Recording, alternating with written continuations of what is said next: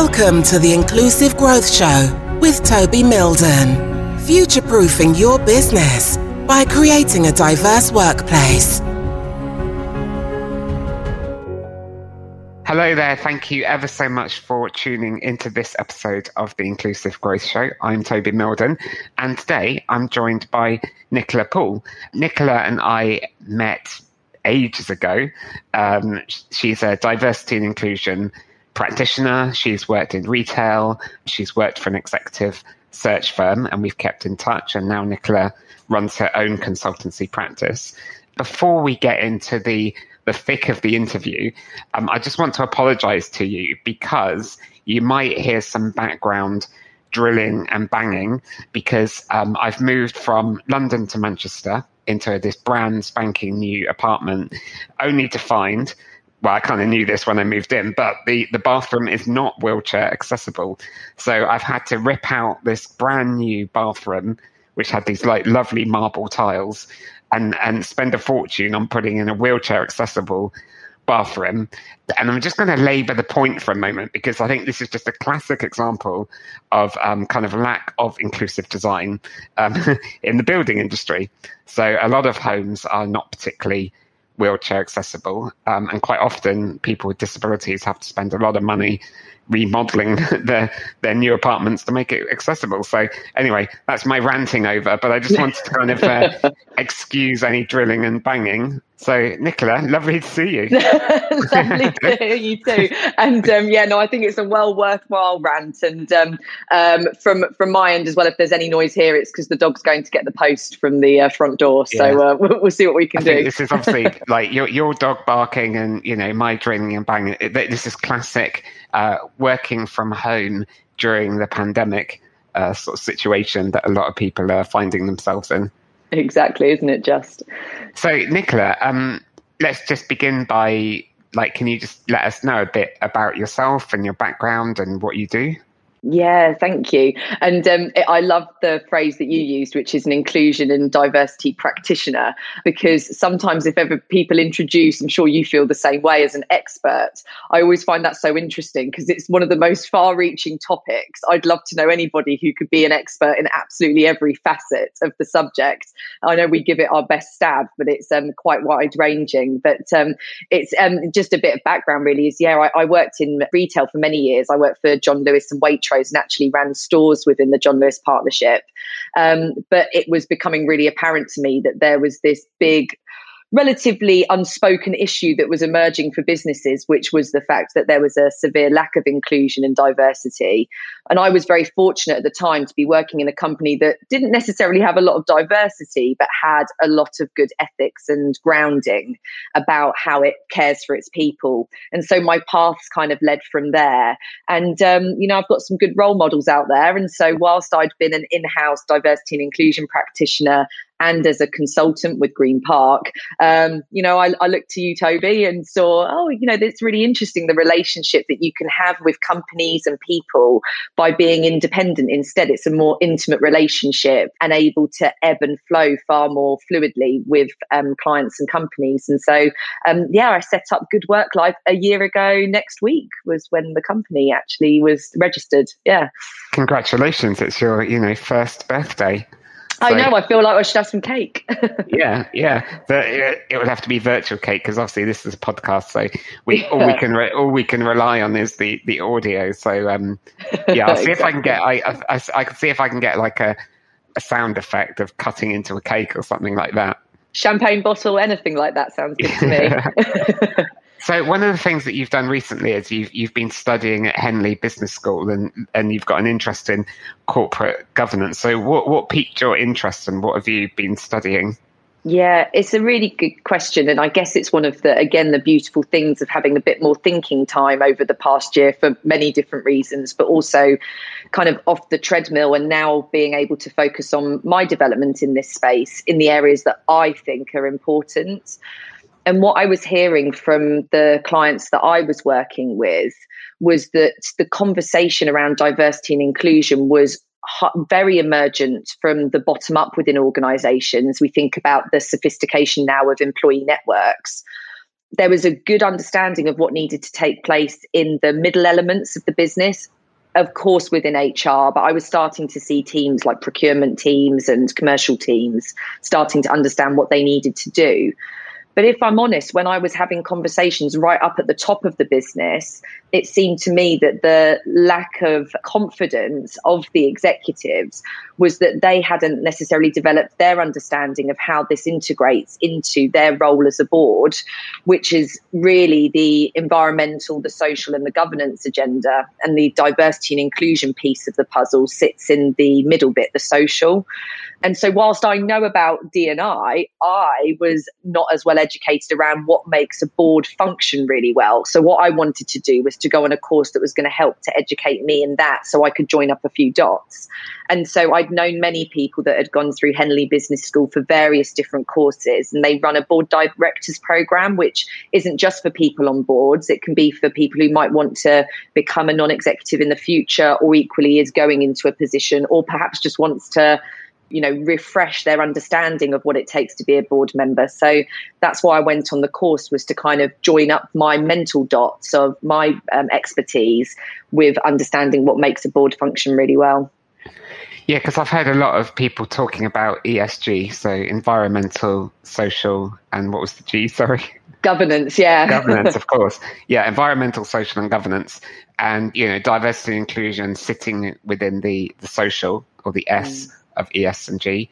Because obviously you've covered the, the breadth of ES and G. I mean, how do you see it all fitting together? Because obviously we, you know, we focus on diversity and inclusion, but you know, what is the relationship between D&I and social, and then how does that link in with the the environmental and the governance?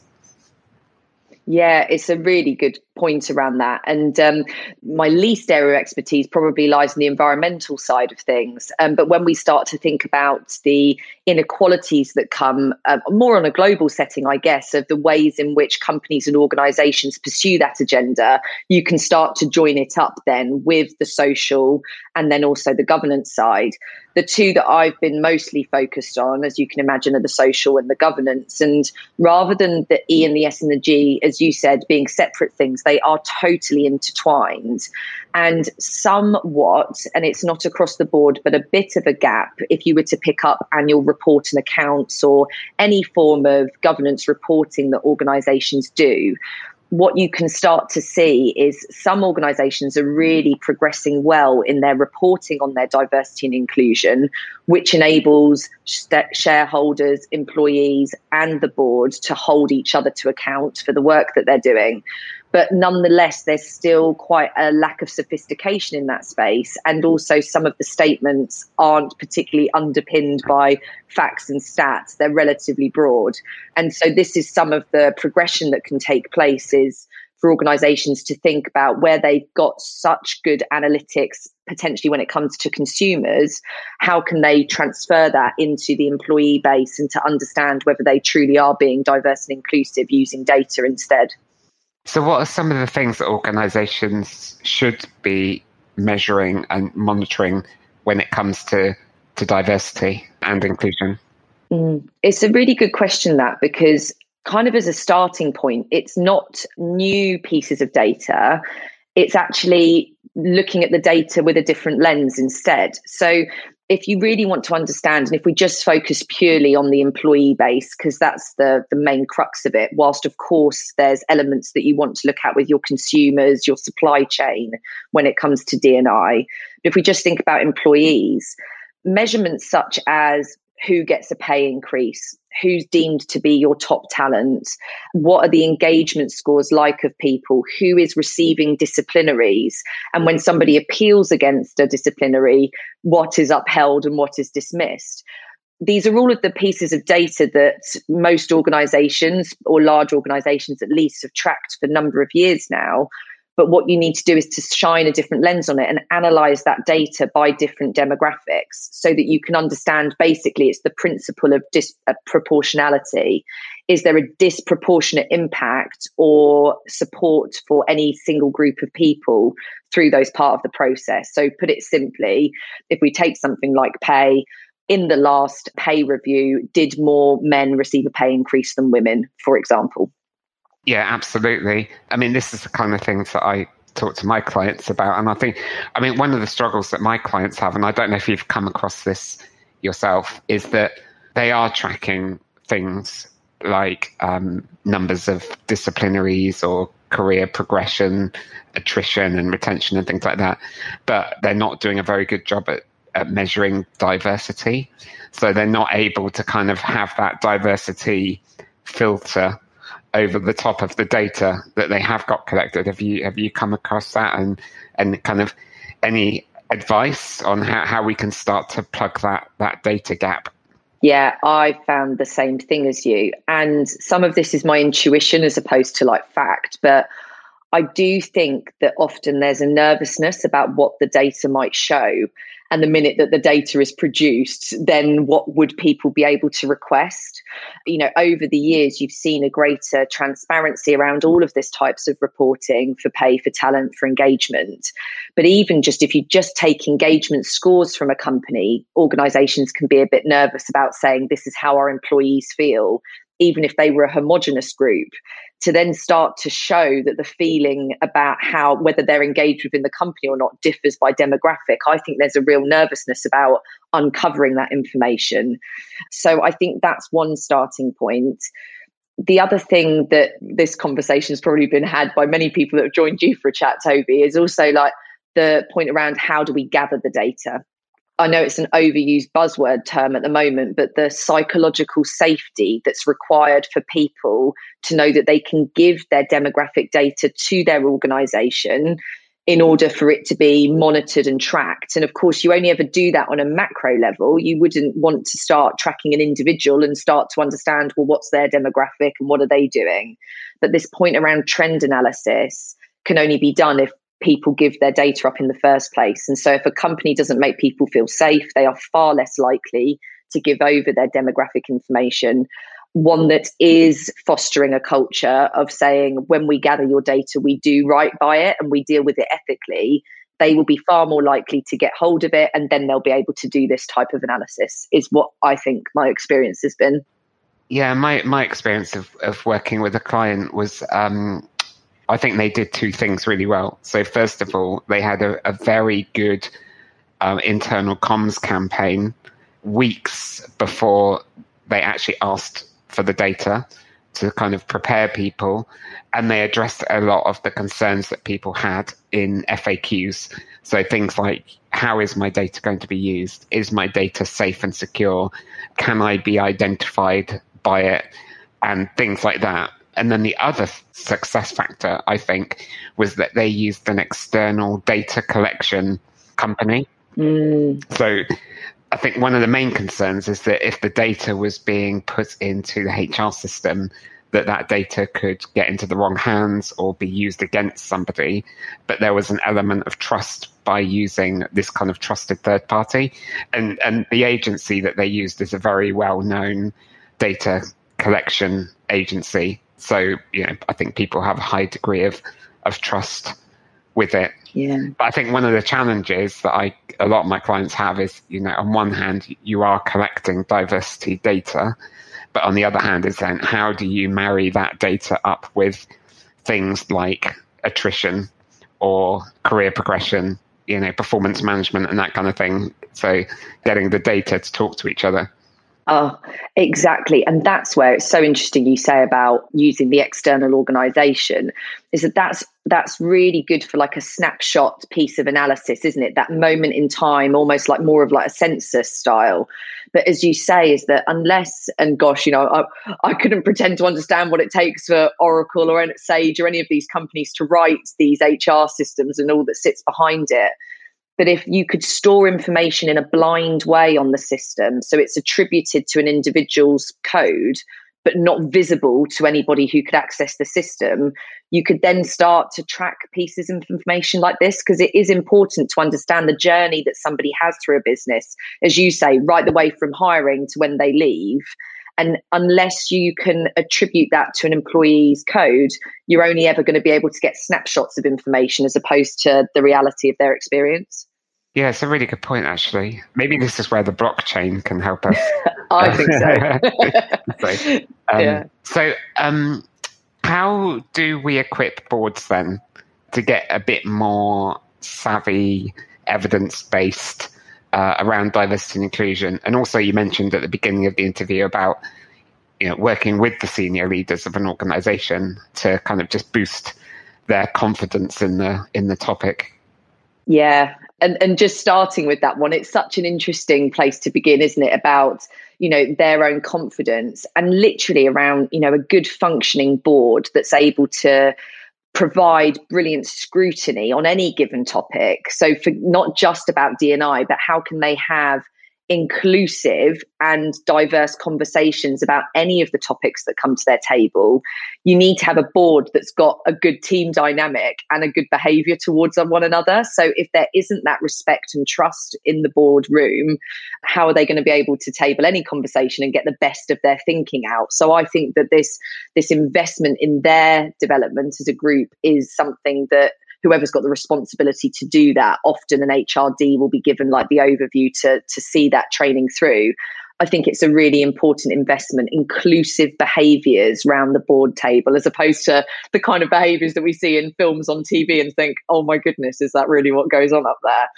And then I think our job is really, you know, in in the best way possible is that, gosh, you know, when you look at some of like the, you know, the complexity of what you do, Toby, to like audit organizations and to help them to understand things we need to distill this down for boards so that they can understand what are the identifying factors of a company that they should be looking for. So, what measurements should they be casting their eyes on? We should give guidance over the um, the cycles by which they should scrutinise that information. So, we've already got the annual cycle now of the gender pay gap reporting as an example, but any company can then decide to extend that out and say, well, what other information and over what frequency should we be reviewing that makes sense for our organization. Mm. But what I think has been really interesting as well, because of doing the course and then a bit of my own research, was that I hadn't also appreciated that the corporate governance code for listed companies was actually updated back in 2019, it was,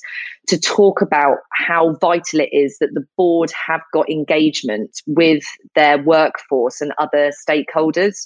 And they actually advise that there are like three different methods to really get that temperature check. So rather than just constantly measuring diversity, but actually how can they understand about the inclusivity of their business better? And they actually recommend that one of three things, or or even better, all three, which is to have a director appointed from the workforce.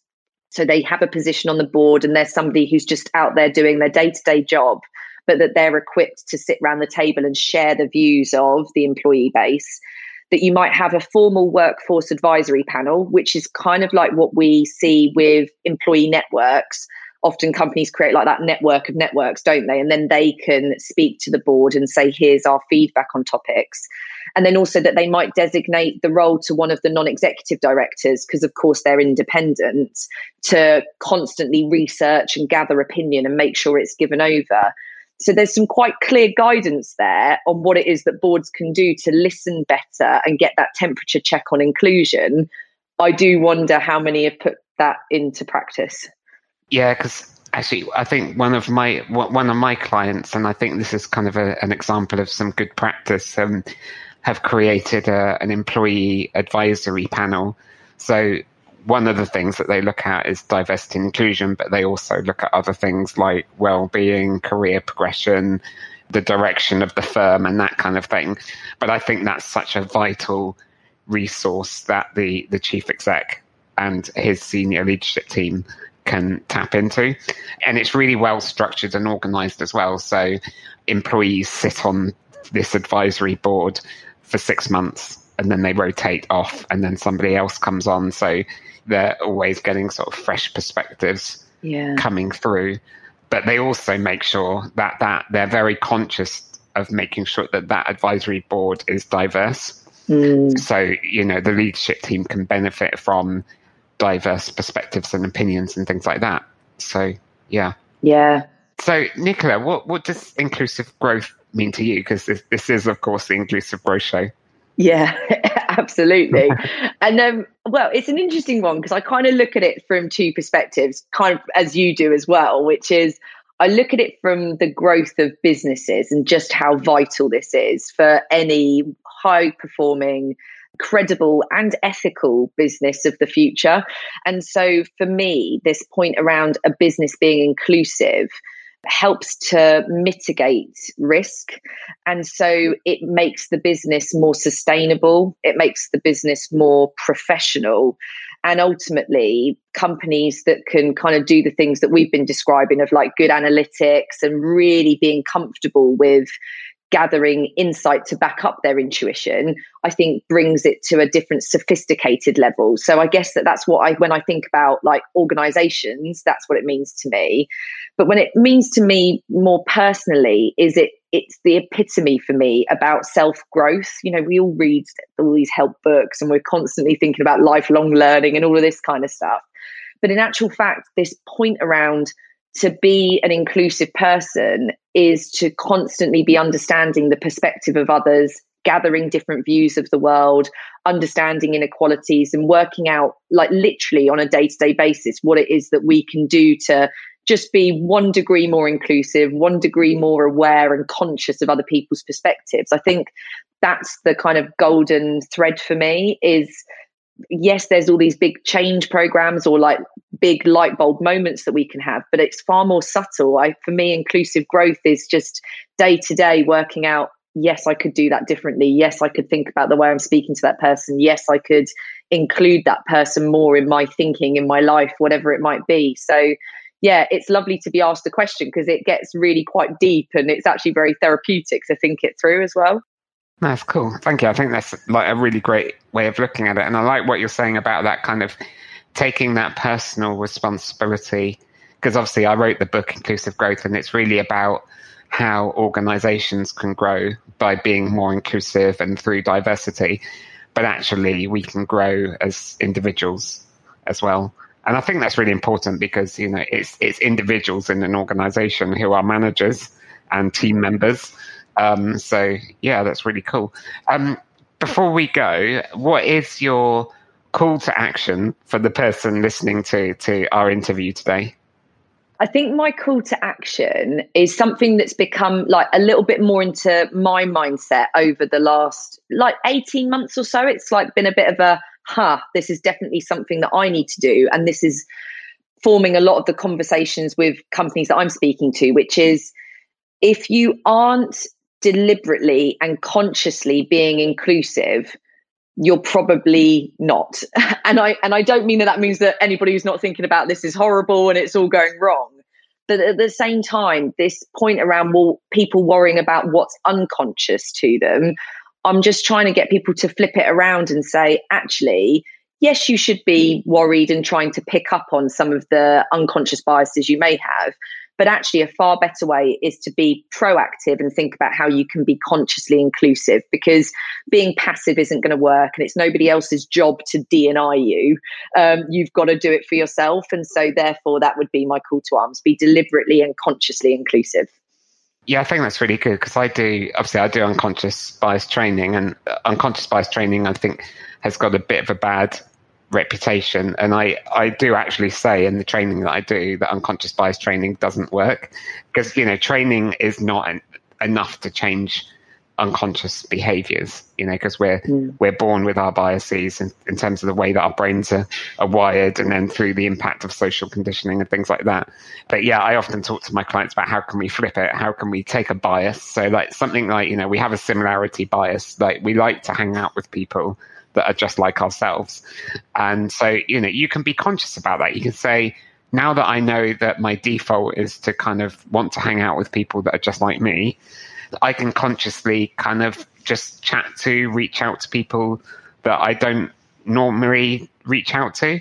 And I don't I don't know if I should admit this, but like when I go to conferences, and you know you've got that kind of like big networking thing like in the middle of the day and everyone's in this like massive room. I find that quite terrifying, to be honest with you, because um, mm. yeah, I'm quite introverted. But um, I do this thing with myself where I, I, I try and spot somebody in the room who scares me, and then I will go up and talk to them. And it's yeah i don't know if i should have admitted that or not but it's uh, yeah it does do the trick sometimes. So if you walk up to me in a room then i'll know what's going on. Yeah if i come up to you then you are obviously terrifying i'm terrifying. I love it. But do you know what? I it's a really interesting one isn't it? Because like you say can, do you want to admit to it? But it is it's a really good example of challenging our own emotions isn't it? So much of this is what you feel either fear or um, nervousness or what and then on the positive side of things that warmth that ease and so exactly if you can um, challenge yourself to think differently about who you gravitate towards and just switch it up a little bit it's amazing it sounds a bit cheesy almost doesn't it to kind of go oh that's what i do but it's i think it genuinely works yeah it does. It does work. Mm. Um, Nicola, thank you ever so much for joining me on the show today. If somebody wants to get in touch with you, what's the best way of doing that?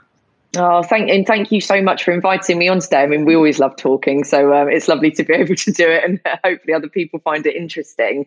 Um, well, yeah. So um, my, I mean, you know, I've set up my consultancy, but it is just me. But one of the nice things when you do that is you get to think about an organisation name, and so because I work in the field of ethics as well, um, my company's called Good Work Life. That's what we're all trying to do is have a better and good working life, and so my website's goodworklife.co.uk. And um, as you introduced at the start, I'm Nicola Poole, and you can find me on LinkedIn as well.